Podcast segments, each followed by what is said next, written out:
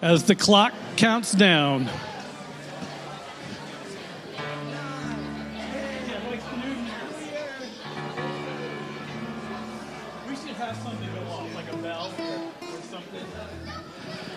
All right, good morning, good morning. It's great to see everybody this morning. For those watching us online, we'd like to welcome you as well, that you have opportunity to worship with us today. Have a good amount of announcements as we're kicking off the new year. Uh, a lot of things are going to go back into motion with our schedules and so forth. So just want to make you aware of a lot of things. Um, whoever's wearing that Steeler hat in the back, boy, we got to pray for them today. Sorry, we got a little thing happening here, but the Holy Spirit's in the house. No, here we go. I'm just kidding. All right, I just couldn't resist. Couldn't resist. That's my team. They're playing today. Pray for them. Okay. Um, Okay, kids, first grade through fourth grade. Kids worship kicks back off today. We're very excited for that. So, just before the sermon, after the prayer time, you'll go out the double doors and you'll meet Mr. Tom Habercorn, and he'll be leading you over for that today. Today at 4:30 here in the sanctuary, we're kicking in with our every other week prayer time. So we invite you to be a part of that time of fellowship. If you want to come and pray about things in our body, things happening in our city, um, just as the Holy Spirit leads. So today at 4:30 here in the sanctuary. This Wednesday, we kick back in with our Wednesday schedule. Very excited about that. So I'm going to do a little rundown so we're aware of some great opportunities. Starts at 6 o'clock. Kids will continue through with our gospel project, with our kids club. Uh, teenagers, youth group, we're starting off with a new series going verse by verse through Philippians. We're very excited about getting into that book and uh, doing that verse by verse study. Men, you will be continuing on with Tim Keller's book, Every Good Endeavor, the one that you've been in for the past fall. So you continue on in that. And ladies, you have two opportunities. Um, there will be a continued study with the book Instrument in the Redeemer's Hands, led by Alicia Young and Cecilia Teal. And even though they were continuing on, they're still time for you other ladies to join. If you want to pray about being a part of it, you can talk to one or two of them and see what the uh, study is about. Also, Karen Fowler is starting a new study on Romans 8 which is uh, who we are in Christ. And she just wanted to let the ladies know who want to be a part of that to read Romans chapters 1 through 8 before Wednesday as a kickoff as you begin that study this Wednesday night. So if uh, you're new to us or just visiting, we'd really encourage you to be a part of uh, our Wednesday nights. It's a great time of community and discipleship and getting to know each other better and getting in the Word and uh, just enjoying those time uh, in our, here in our faith family. I want to remind you again the Dwell Bible app. Uh, we've been mentioning the past few weeks. We at Gateway are providing an opportunity for you to have it for free. You see the link um, on the screen that you can uh, get on there and enjoy hearing the Bible. There's all kinds of different I think daily things you can listen to, different aspects, different nationalities, accents, everything that you could hear the word in different uh, translations. So we encourage you if you want to have that for this new year. All right, couple things ahead we just want to make you aware of. Men, just a reminder uh, February 5th, Saturday the 5th, uh, they're planning a Men's Day hike. Uh, Smith Mountain Fire Tower at Lake Martin. Grady and Mike Presley will be leading this out. And yes, men, you have an opportunity to climb the tower. Uh, Grady and them have already been there. You've been there already, yeah. He said there's some amazing views. You could never get me on that tower, but um, I would. I may stay below, but. Um, you have the opportunity to climb the tower. And also, one of the coolest things I didn't realize he mentioned, you get to explore some islands around that area of Lake Martin that you can only do here in the winter when the water is low. So there's an opportunity to do that. So all the details and registration you can do on the website, gatewaybaptist.com. And one brief things we just added in just to make you aware and prepare for. In the beginning of March, we're going to have a Gateway Talent Showcase for all of you that we can uh, experience and share your gifts, your artistry gifts, uh, an opportunity to participate with that. Uh, we're going to have uh, information on the website, the news blog tomorrow.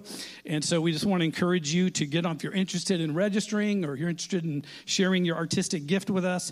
We're very excited about that. We're going to have it on a Saturday night, having here some refreshments and to enjoy uh, the gifts and the talents God's given us. I'm now going to ask our pastor Grady to come up and introduce some new members.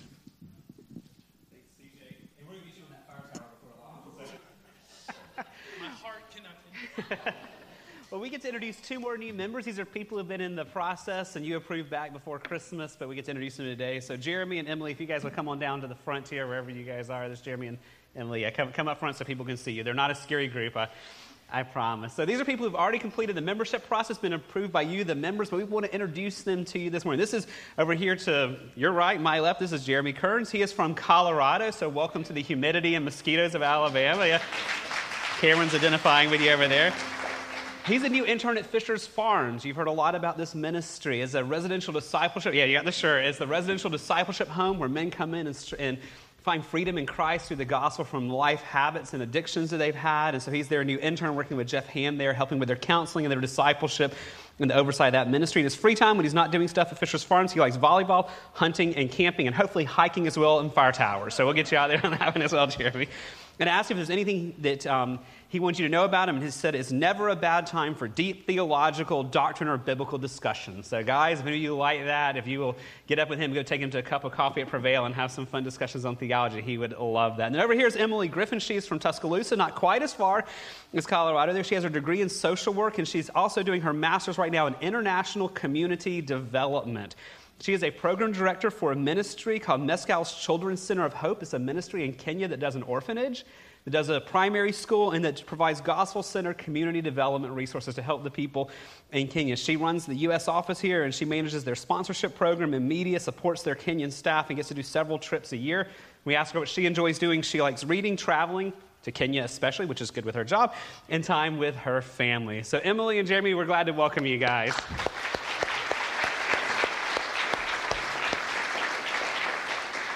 Now, to our many visitors, if you've been coming to Gateway and think this is where the Lord is leading you to be your church home, we have an opportunity for you December, sorry, December, I'm already in January now, January 23rd. After church on that Sunday, we have something called Discover Gateway. This is a lunch at my house following the worship service. We go over what we believe as a church, things about Gateway, our distinctives, our leadership team. We talk about our beliefs, and we give you a chance to ask questions. So if you've been visiting and think this is where the Lord's leading you to be your church home, you can come. There's no obligation, but we want you to just come learn more about us, and we want to get to know you better. We need you to register ahead of time. You see that at our website, gatewaybaptist.com. You'll find it on the blog there under news and events, and you can register on that. Well, as we prepare to worship the Lord this morning, can I ask you to stand, please? And Zach is going to read us some scripture to get us started. Good morning. As we get ready to, to worship through a song, we just wanted to, to make it known that uh, the songs in the selection this morning is going to be much more reflective and much more prayerful. And so, an, an interesting thing that I was thinking about um, through preparing for this was that it, it seems cliche or simple, but when we're singing these songs, it's very much about singing these songs to the Lord and praying to the Lord through this music. And so, especially for the for the set list that we have this morning, um, it, it's I think it would be very beneficial and it would be very encouraging for all of us to really think and focus on that opportunity that we have and in praying these songs to the Lord because all of them in one way or another at some point in all the songs they are we're singing directly to the Lord and so, as we're singing these songs, um, just know that this is a this is a time of of yes, corporate worship and singing together, but most importantly, praying to the Lord and praying to Him um, specifically. And so, through our through our lesson of sanctification this morning, just be praying that we are sanctified and that we are grown through this through this time of singing, prayer, listening, hearing, preaching. Um, and everything else that's going to be going on this morning. We ask that we would just be sanctified through this process. And so um, I wanted to read some scripture for y'all um, from the book of Psalms. What better way to start off than through um, a prayer from David? And it's in Psalm 25. It starts in verse 1. It says, In you, Lord my God, I put my trust. I trust in you. Do not let me be put to shame, nor let my enemies triumph over me. No one who hopes in you will ever be put to shame, but shame will come to those who are treacherous Show me your ways, Lord. Teach me your paths. Guide me in your truth and teach me. For you are God, my Savior, and my hope is in you all day long. Remember, O Lord, your great mercy and love, for they are of old. Do not remember the sins of my youth and my rebellious ways, according to your love. Remember me, for you, Lord, are good. And so let's sing these songs to the God who is good. That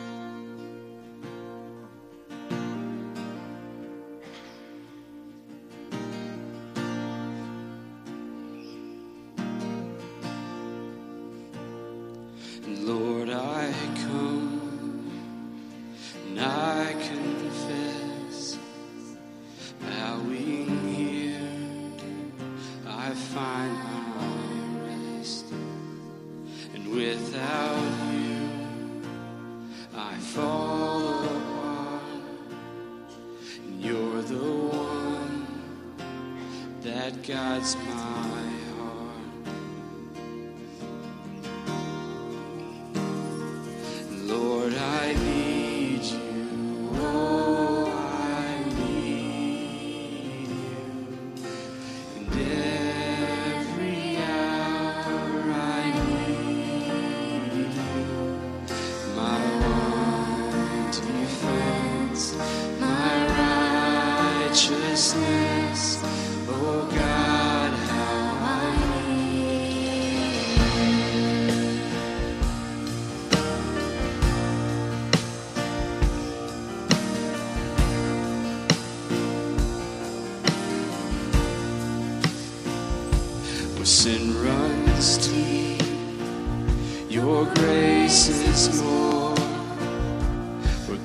is found is where you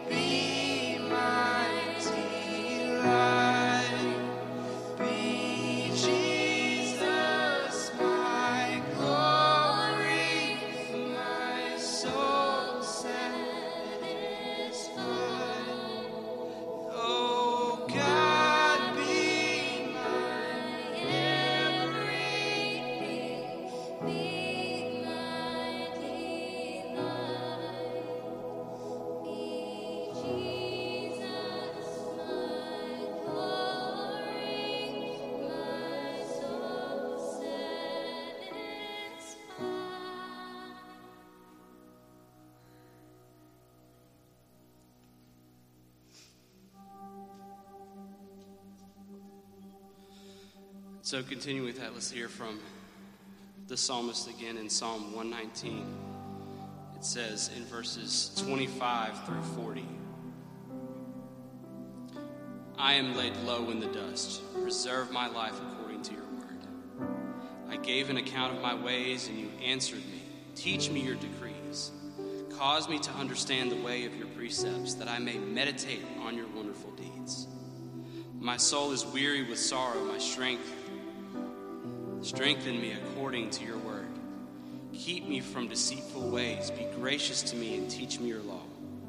I have chosen the way of faithfulness. I have set my heart on your laws. Hold fast to your statutes, O Lord. Do not let me be put to shame.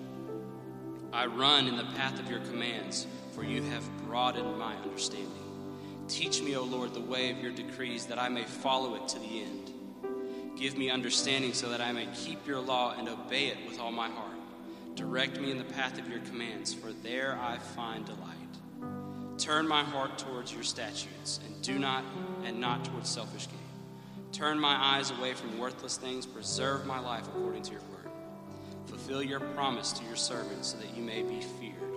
Take away the disgrace I dread, for your laws are good. How I long for your precepts. In your righteousness, preserve my life. Is that what we're praying this morning? Are we praying that to be grown, to be sanctified, to be built in His Word and built on His precepts and on His laws? I certainly struggle with that. I'm not by any means a great example of that. And I know we all can admit that, but we are called to pray, we are called to seek His face and to seek Him so that He may build our lives for His glory and for His honor.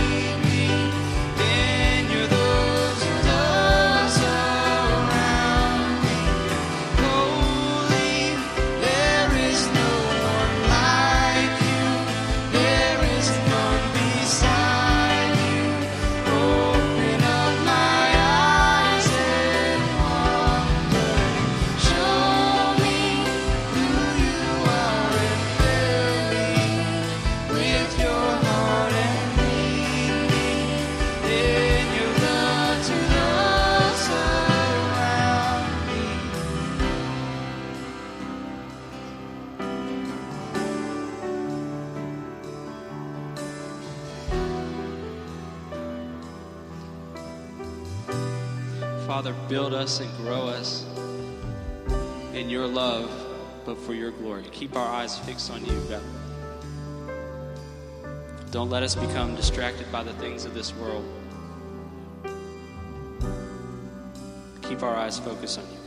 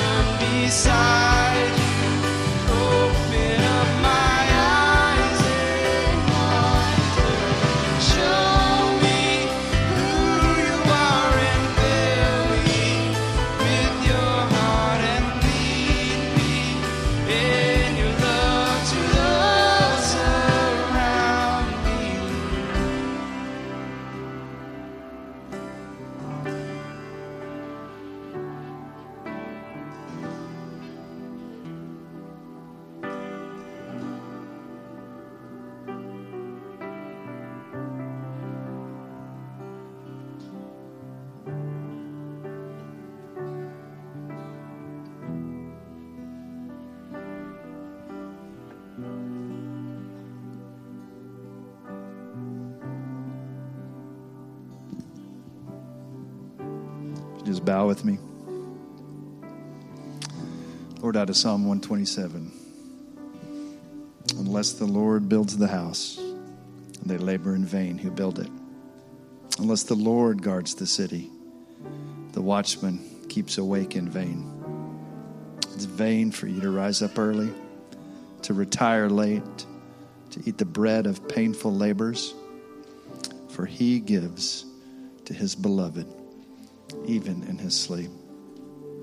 Father, as we read this, our cry to you, Lord, is not that we do more, but Lord, that we trust and believe you with everything that we are. Lord, we recognize that anything done of eternal significance will be because of your great power and your great grace and your great love. So, Lord, just bend our hearts as we begin this new year to you, Lord, as we've just sung, Lord, in so many different ways, Lord, of your greatness, Lord, of your great, great love for us. So, Lord, we cry out to you as we pray this morning. And Lord, we just want to begin by lifting up the marriages in our church.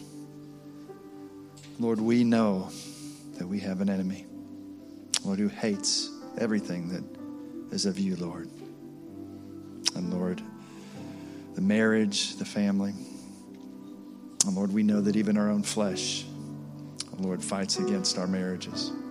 So, Lord, we just cry out to you and ask, Lord, would you make among our church here a group of marriages that represent the gospel, where we see the gospel at work every day, Lord, where your grace and your mercy rule and reign. Lord, help us to love sacrificially as we see so clearly in the gospel. Lord, would you do that in the marriages in our church? Lord, help us to love one another in this. Lord, to encourage one another in this. Lord, we also thank you for those in our body who are serving in so many different ways. Thank you for my friend and brother, Fo who reaches out to the guys at Safety Net, Lord, where he loves and serves these young men. Lord, we pray for, Lord, fruit in his ministry, Lord, that these young men, Lord, would uh, someday, Lord, bow the knee to you. Lord, we pray for a fellow pastor in, in the city in Capitol Heights Baptist Church, Lord, Pastor Russell Zwerner, Lord. Lord, just pray in that church, Lord, that you'd give him great encouragement, great strength in these days, Lord. Lord, as he pastors this church, Lord, would you make that a church, a light in Capitol Heights, Lord, a light on a hill there. We pray. And Lord, we just also pray, Lord, even globally, we pray for uh, Christians in the state of Zamfara, Nigeria, Lord, who have been threatened in their church. Lord, they operate in a way we don't operate. Lord, where, where they have people that, Lord, are threatening and attacking them. Lord, we just pray, Lord, you would give great courage and wisdom to the church there as they reach out uh, around them, Lord. Lord, would you uh, bring fruit from that? Lord, I know where persecution is, that's where your church grows, Lord. And even help prepare us now and in these days ahead, Lord, for what we might face one day, even in this country. And Lord, we just thank you for the opportunity that we have week by week, Lord, to set aside what you've blessed us with. Lord, as a heart offering, Lord, to you, as a part of our worship to you, Lord. Lord, not as a check the box, but as a part of who we are and worshiping you. So, Lord, we just pray, Lord, that we would be generous and cheerful givers, Lord. And we just thank you for how you provide for our body here and enable us to give and to serve those around us. And Lord, just thank you for, for Grady, Lord, for our pastor. Lord, just thank you for how you've gifted him. Lord, thank you for his humility in so, so many ways. Lord, I pray even today as he comes and teach. Lord, your Holy Spirit reign and rule in his heart. Lord, govern the words that come out of his mouth, Lord. Thank you that he is willing to be, Lord, a vessel, Lord, for your word. We're just so, so grateful. And Lord, would you would you also do a work in our hearts? Oh, Lord, that we would believe, Lord, that we would receive the word as it's shared today. And we just thank you for the opportunity to gather together as a body, Lord, to love one another, to encourage one another. And we just pray all this in the strong and powerful name of Jesus. Amen. And boys and girls, first to fourth grade, you were dismissed to kids' worship. Mr. Tom, Miss Jennifer. So first to fourth grade.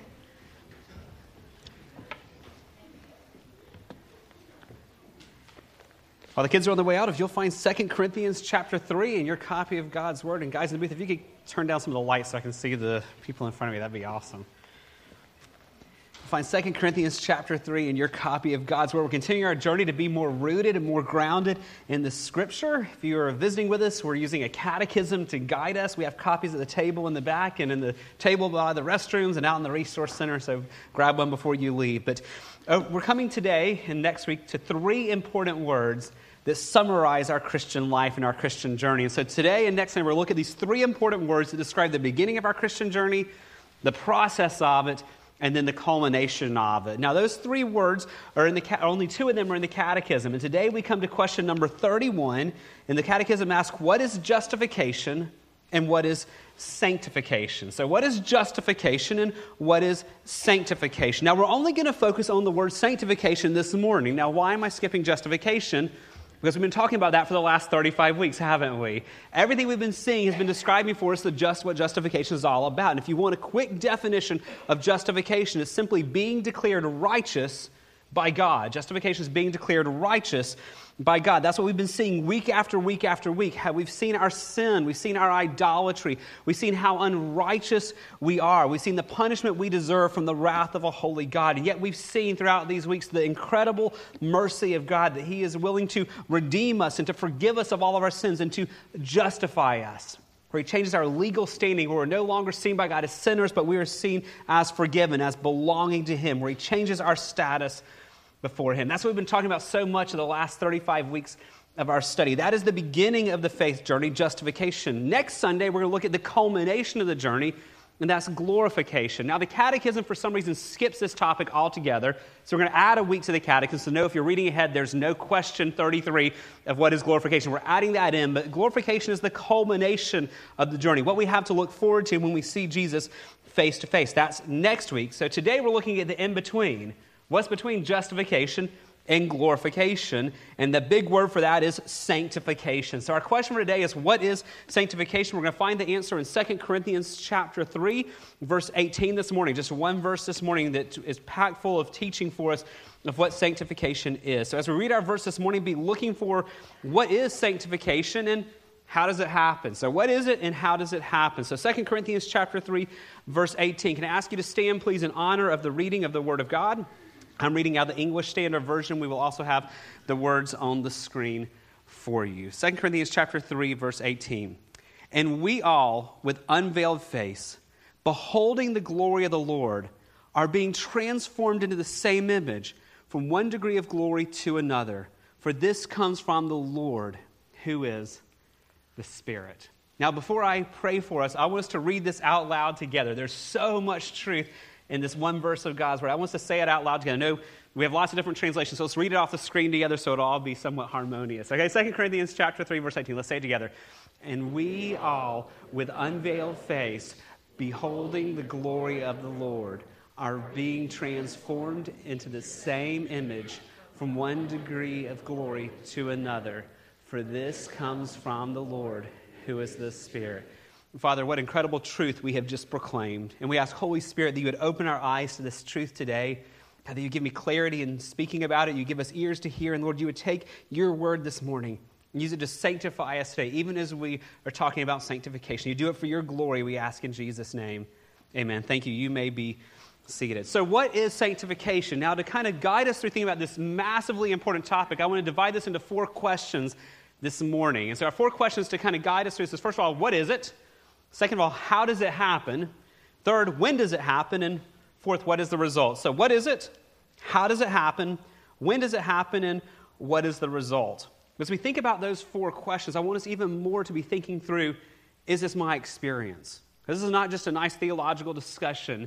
This is something that should be very personal and very real to us. Is this our experience of the Christian journey. So, what is sanctification? Now, before we jump in the text here, let's understand what's going on here. This is in obviously Second Corinthians. This is a letter the Apostle Paul wrote to the Christians in the city of Corinth. He did so about 55 AD. And when we come into chapter 3 of this letter, he's defending his ministry as an apostle. There were people who were trying to undermine the church and question his right to teach what he's taught. And so he defends himself here. And in defending himself, he does so in something called the, talking about the new covenant, the way God relates to his people now because of Christ. Now, that's a sermon for a whole nother day, but just realize that's what's going on right here. And in so doing, he's going to use some Old Testament references to talk about what he's seeing and what, what he's saying and what we're looking at this morning.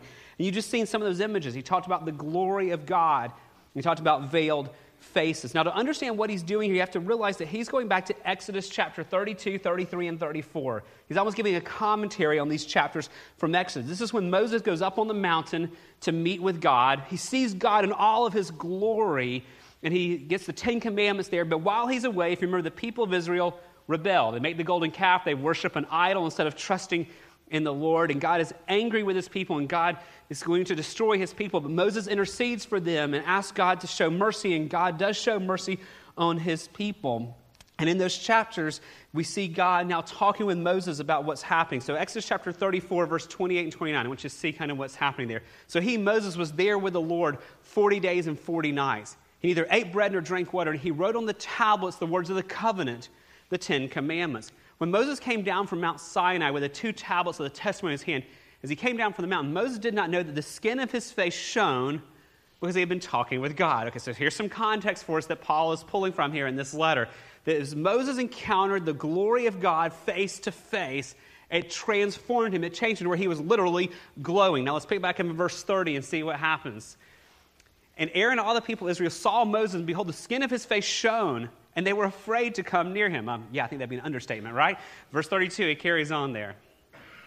Afterwards, all the people of Israel came near, and he commanded them all that the Lord had spoken with him on Mount Sinai. And when Moses had finished speaking with him, he put a veil over his face. Whenever Moses went in before the Lord to speak with him, that would be in the tabernacle, he would remove the veil. So the imagery is important here. He could take it off so he could see God and see God's glory without a veil over his face until he came out. And when he came out and told the people of Israel what he was commanded, the people of Israel would see the face of Moses, that the skin of Moses' face was shining And Moses would put the veil over his face again until he went in to speak with him, being with God, at which point he would remove it. Verse 36. It carries on. Yep, that's it. Okay, thank you. So he could be in God's presence without a veil. He could see the glory of God and it changed him. That's the imagery Paul is pulling from here to teach us about sanctification. So, with that background of view, let's dig into our questions this morning. First of all, what is sanctification? Now, the term is not in today's verse, but the term sanctify or sanctification is found in Scripture in multiple places. One place is 1 Thessalonians chapter 5, verse 23. In 1 Thessalonians 5, you have this word. Now may the God of peace himself sanctify you completely. Now, the word sanctify here just simply means to make holy. If you look at it in the Greek language in which the New Testament was written, the word sanctify comes from the root word for holy. Sanctification is the process of God making us more holy. It is growing in holiness, growing in obedience to God. Now, let me remind us from our studies before when we talk about growing in holiness, there's two aspects of it.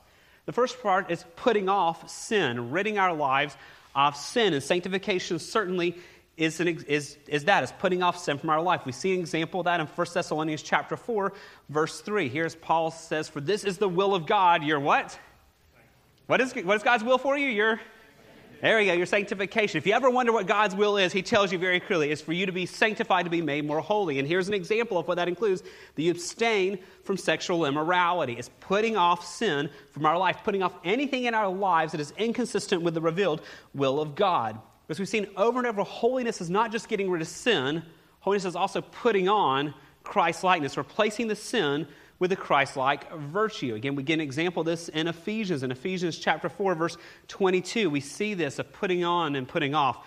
Paul says to put off your old self, which belongs to your former manner of life and is corrupt through deceitful desires, and to be renewed in the spirit of your minds, and to put on the new self, created after the likeness of God in true righteousness and in true holiness. So, sanctification is growing in holiness. That is putting off sin and putting on Christ's likeness. And in the very next verse in Ephesians 4, Paul gives us an example of both put off, put on. Ephesians 4:25. Therefore, having put away, put off falsehood, let each of you now speak the truth as to put on with his neighbor. For we are members one of another. You put off the falsehood, you put on the truth telling. You put off the sin, you put on the righteousness. That is what sanctification is all about. So with that in view, go back to 2 Corinthians chapter 3, verse 18 this morning. Where do we see sanctification here since he does not use the word? We'll look back. And we all, with unveiled faces, beholding the glory of the Lord, here it is, are being transformed into the same image. Here's where he talks about sanctification. We are being transformed. Now, the Greek word here, are being transformed, is the Greek word metamorpho. If that sounds at all familiar, think back to elementary school science and metamorphosis. We get the English word metamorphosis from the Greek word here to be transformed. The image of a caterpillar becoming a beautiful butterfly, being transformed. That's the word that Paul is pulling from here, that we're being metamorphosized. We are being transformed. We are being changed. We are putting off how we used to be and we're putting on something new. And what is it that we are putting on? Well, he tells us right here we are being transformed into the same image. Now, what image is that? Well, if you look at the phrase before, the glory of the Lord. We are being transformed into the image of the Lord, into God's image, into more and more reflecting who He is. Now Remember what Paul is doing here, going back to Exodus in Exodus 34. When Moses was with God, it changed him. He had a physical brightness about him. He was transformed because he was in the presence of God. Now, we're no longer transformed physically in terms of a brightness, but we have something even more radically happen. Our inner nature is changed. The more we are in the presence of the Lord, the more our nature changes to look more and more like Jesus. That's what we just saw in Ephesians chapter 4, verse 24, where Paul makes it clear there also that we're to put on the new self, created after the likeness of who? Of who? There we go. In the likeness of God, that we are being transformed to look more and more like the Lord and His righteousness and in His holiness. So, first question for the morning what is sanctification? It's simply transformation to be more and more like Christ. If you want a very short, simple definition, sanctification is transformation to be more and more like Christ. But Paul shows us a lot more here. That's our second question. Now, how does this transformation happen? How does this sanctification happen? I want to be really clear here transformation, sanctification does not happen through our own white knuckle determination or self effort. You and I cannot manufacture sanctification. Now, where do we see that? Look at verse 18 here. And we all, with unveiled face, beholding the glory of the Lord, are being transformed. Now, this word are being transformed in the Greek is passive. That means it's something you don't do that has to be done to you. So, our transformation is not, the command here is not go transform yourself. The command is a description that you are being transformed. Someone else is doing it to you, and who is transforming you? Paul tells us there in the very last phrase, for this comes from the Lord who is the Spirit. And so, the key truth for us in thinking about sanctification is the Holy Spirit is the one who transforms us to be more and more like Christ. If the process is becoming transformed to be more and more like Christ, the Holy Spirit is the one who does this. We saw this earlier in 1 Thessalonians chapter 5 verse 23. This is an amazing text as well on sanctification. Now may the God of peace himself sanctify you completely. Paul stresses there that himself, that God is the one who does the sanctifying of us, the transformation of us, which is again what he brings out back to verse 18 today. This sanctification, this transformation comes from the Lord who is the Spirit. So, how does the Holy Spirit transform us? Well, next month we have a whole sermon on that. So, I'm not going to keep you totally hanging there, but we do have a whole week in a month on how does the Holy Spirit help us. But for now, realize that the Holy Spirit helps us and transforms us. He dwells within us. And as He dwells in us, He changes our desires, He changes our affections, He shapes our nature. He reminds us of Scripture, He reminds us of the character of God, He reminds us of the promises of Scripture, He convicts us of sin, He gives us strength to follow God. As He works within us, third person of the one triune God, He, the Holy Spirit, transforms us to be more like Christ. Now, an important clarification for us here sanctification is God's work, but we have a responsibility as well there's a lot of popular ideas floating around Christianity. That you just need to let go and let God, but that's not what this is about here. Yes, Scripture calls us to trust God. Yes, Scripture tells us God's sovereign, but we have a responsibility in our sanctification. We don't just sit by passively waiting for God to do this. We have a responsibility. And what is our responsibility? We'll go back to verse 18, and it shows what we're doing as He transforms us. And we all, with unveiled faces, notice this, beholding the glory of the Lord are being transformed. We are beholding. This is a word that used in Greek that means to look at something. Sometimes it means to look at something in a mirror, to look at a reflection of something. But the key idea is you're looking at something, you're focused on something, you're intently staring at something. We are focusing on something. And what are we focusing on? So we're focusing on the glory of God. Moses in Exodus 32, 33, and 34 saw that when he went up on the mountain, when he went in the tabernacle, he saw the glory of God and it changed him. Now, where do we see the glory of God? The scriptures, what we've been talking about in recent weeks, that we see this, the glory of God reflected in scripture. And the more we read scripture, the more we see the glory of God. Friends, that reminds us that our sanctification cannot be separated from knowing the Word of God. Our sanctification cannot be separated from knowing the Word of God. Our job is not just to sit back and wait for God to transform us. Our job is to put ourselves in the path of grace to know the Word of God so the Holy Spirit takes the Word of God and transforms forms us. Friends, if we do not expose ourselves to the Word, if we do not read it, pray over it, meditate on it, talk about it with others, we are missing out on the primary tool the Holy Spirit uses to grow us. So it goes back to the question if you were here right after Christmas, the question I asked for us is what is our plan to intentionally grow in knowing the Word this year? Because if we want God to sanctify us, we cannot expect Him to do so apart from us putting ourselves in the path of grace in reading and studying the Word. What is our plan to do so? But there's a second responsibility I'm convinced that we have in sanctification as well. Yes, it's God's work, and God uses the word, but there's a second responsibility we have as well. Hebrews chapter 10, verse 24, and look for what it is. We're told to let us consider how to stir up one another to love and good works. So sanctification is God's work, but we're told that we're to be stirring each other up to the putting on of things, to love and good works. Verse 25 tells us how. Not neglecting to meet together, is the habit of some, but encouraging one another all the more so you see the day drawing near. We have a responsibility not just to know the Word of God, we have a responsibility to be in community where the Word of God is being shared. Because the Holy Spirit takes the Word of God, yes, as we read it on our own, yes, as we pray over it, but the Holy Spirit loves to take the Word of God as we speak it to one another and challenge each other and read it together and talk about it together. The Holy Spirit loves to take it and use His Word in community to sanctify us. Friends, I have grown so much not just through reading the Word myself, but through conversations of the Word. As Julie and I sit up late at night talking about Scripture, as I sit with CJ in his office over a cup of coffee, the Lord sanctifies me. Or as I sit in Chick fil A with Seth, or Nukes up here with Jeff, or I was meeting with Greg and Cecilia in my living room, or hearing another one of the brothers in Christ on our elder team preach here, being part of the prayer gathering we had Wednesday. The Holy Spirit loves to take these conversations where we talk about the Word and use them for the Word to take root in our lives. So, yes, sanctification is God's work. The Holy Spirit does it, but He calls us to step into those paths of grace, to be in the Word and to be talking about the Word in community where He takes the Word and He transforms us through it. So, what is sanctification? Transformation to be more and more like Christ. How does it happen? The Holy Spirit is the one who transforms us, but He does so through the means of grace, through the Word and prayer and community. So, question three when does this happen? When does this transformation happen? Well, friends, it begins when we're justified. It begins when we first follow Jesus. Look back at verse 18 this morning. And we all, with unveiled face, beholding the glory of the Lord, are being transformed transformed. He says, we with unveiled faces. Now, what is he meaning? We'll go back a few verses. 2 Corinthians chapter 3, verses 14 and 14 to 16. He tells us when the veil was removed for us. He's talking about the Jewish people who are not believing. He says, but their minds were hardened. For to this day, when they read the old covenant, the same veil remains unlifted. Because only through Christ is the veil taken away. Yes, to this day, whenever Moses is read to the Jewish people, a veil lies over their hearts. Verse 16, but when one turns to the Lord, what happens to the veil? The veil is what?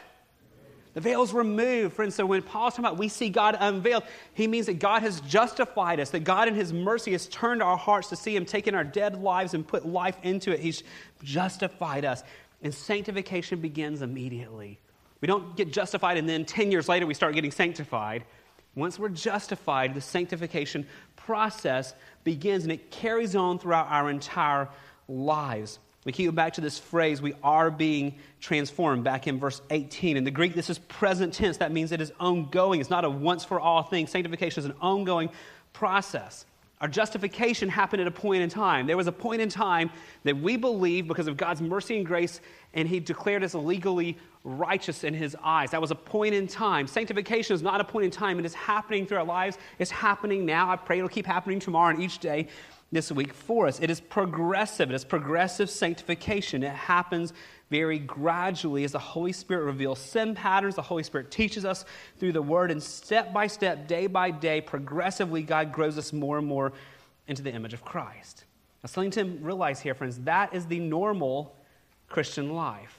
We live in a culture that acts like sanctification is for the super Christians or a higher life Christianity. It's for the pastors, the elders, the missionaries. Friends, this is the normal Christian life for every follower of Christ. Go back to how he began in verse 18 here. And we, the apostles? Well, no. We, the higher life Christians? No. We, the pastors, elders, and missionaries? No. And we, what? What's the next word? We all. This is for every Christian. Friends, if you are in Christ, sanctification is happening which is the warning I've given to us before, but we need to seriously take look at here. Friends, if there is no growth, no sanctification in our life, that means there was no justification. Because there's no such thing as a Christian who's justified but not being sanctified. God sanctifies every one of his followers, and if we're not being sanctified and repenting, then the Holy Spirit disciplines us. That's a whole sermon for a whole nother day, but God sanctifies his children. So, what is sanctification? Question one is transformation to be more and more like Christ. Question two, how does it happen? The Holy Spirit is the one who transforms us. Question three, when does it happen? It's a process throughout the life of every Christian. It's a process throughout the life of every, of every Christian. Now, question four, what is the result? And friends, I'm not sure how to answer that in just a minute here. What is not the result of the Holy Spirit transforming us? Friends, it affects every part of us. We've looked at this verse earlier, but 1 Thessalonians 5 23. Look at how much of us is changed by sanctification. Now may the God of peace himself sanctify you, how much? Completely, and may your whole spirit and soul and body be kept blameless at the coming of our Lord Jesus Christ. That God's plan for us as his people is sanctification, all parts of our life spirit, soul, body, totality of who we are should be being changed by the Holy Spirit progressively through our lives. That means He changes our words, He changes our thought patterns, He changes our affections, He changes our attitudes, He changes what we do. We get a glimpse of this in Galatians 5 22 and 23. This is a text on the fruit of the Spirit. Fruit here is the outward change that happens. If you drive down to Florida and you see orange trees, you know they're orange trees because you see the oranges. So, because it grows because it's an orange tree. So, what is the fruit, the change, the transformation, the life of a believer who has the Holy Spirit? He tells us the fruit of the Spirit is love, joy, peace, patience, kindness, goodness, faithfulness, gentleness, self control. Against such things there is no law.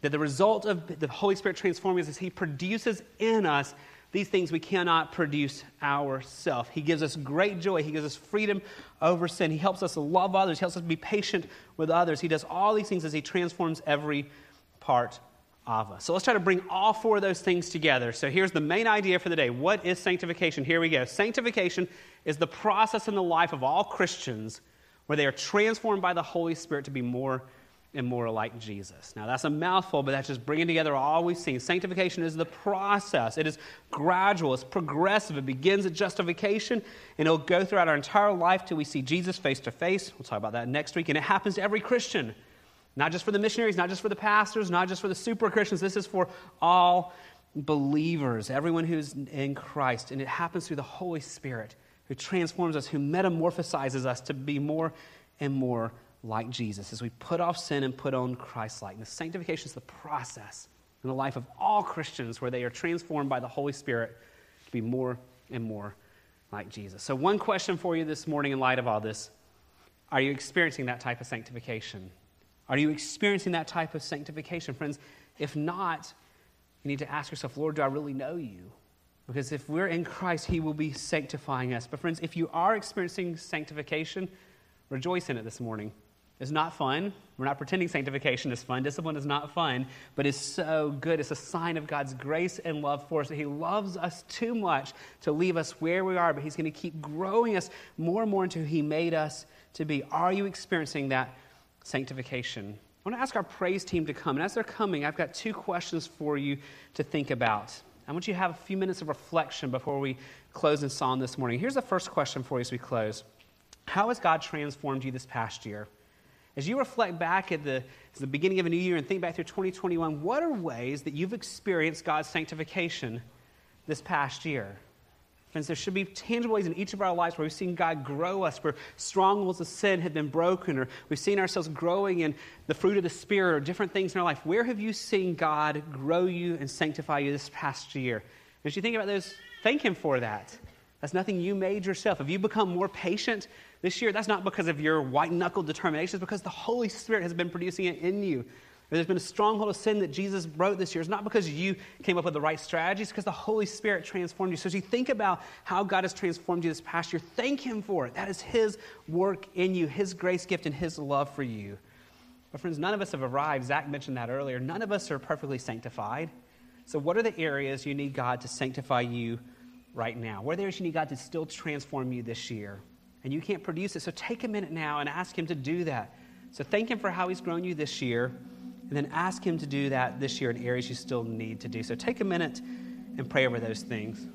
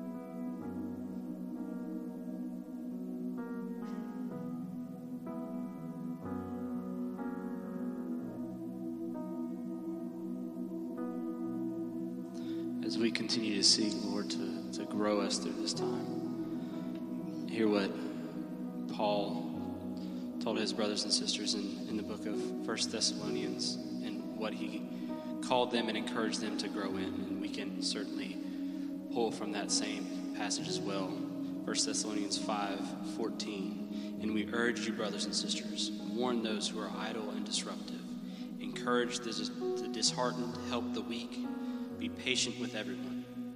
Make sure that nobody pays back wrong for wrong, but always strives to do what is good for each other and for everyone else. Rejoice always, pray continually, give thanks in all circumstances, for this is God's will for you in Christ Jesus. Do not quench the Spirit, do not treat prophecies with contempt, but test them all, hold on to what is good. Reject every kind of evil. May God Himself, the God of peace, sanctify you through and through. May your whole spirit, soul, and body be kept blameless at the coming of our Lord Jesus Christ. The one who calls you is faithful, and he will do it.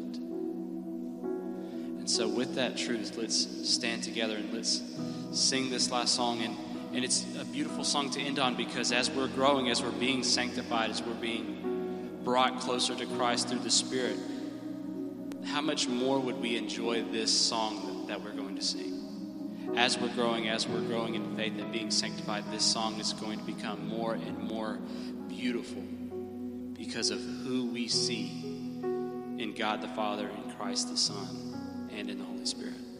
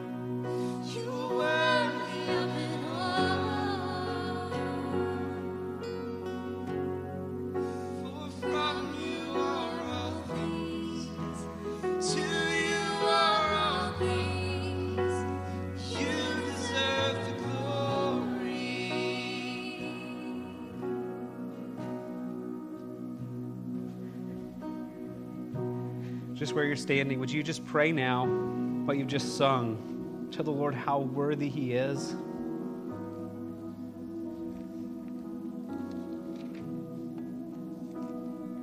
Thank Him for His goodness. Thank Him for His grace. And then ask Him for more and more grace to sanctify you completely and to do what only He can do in your life.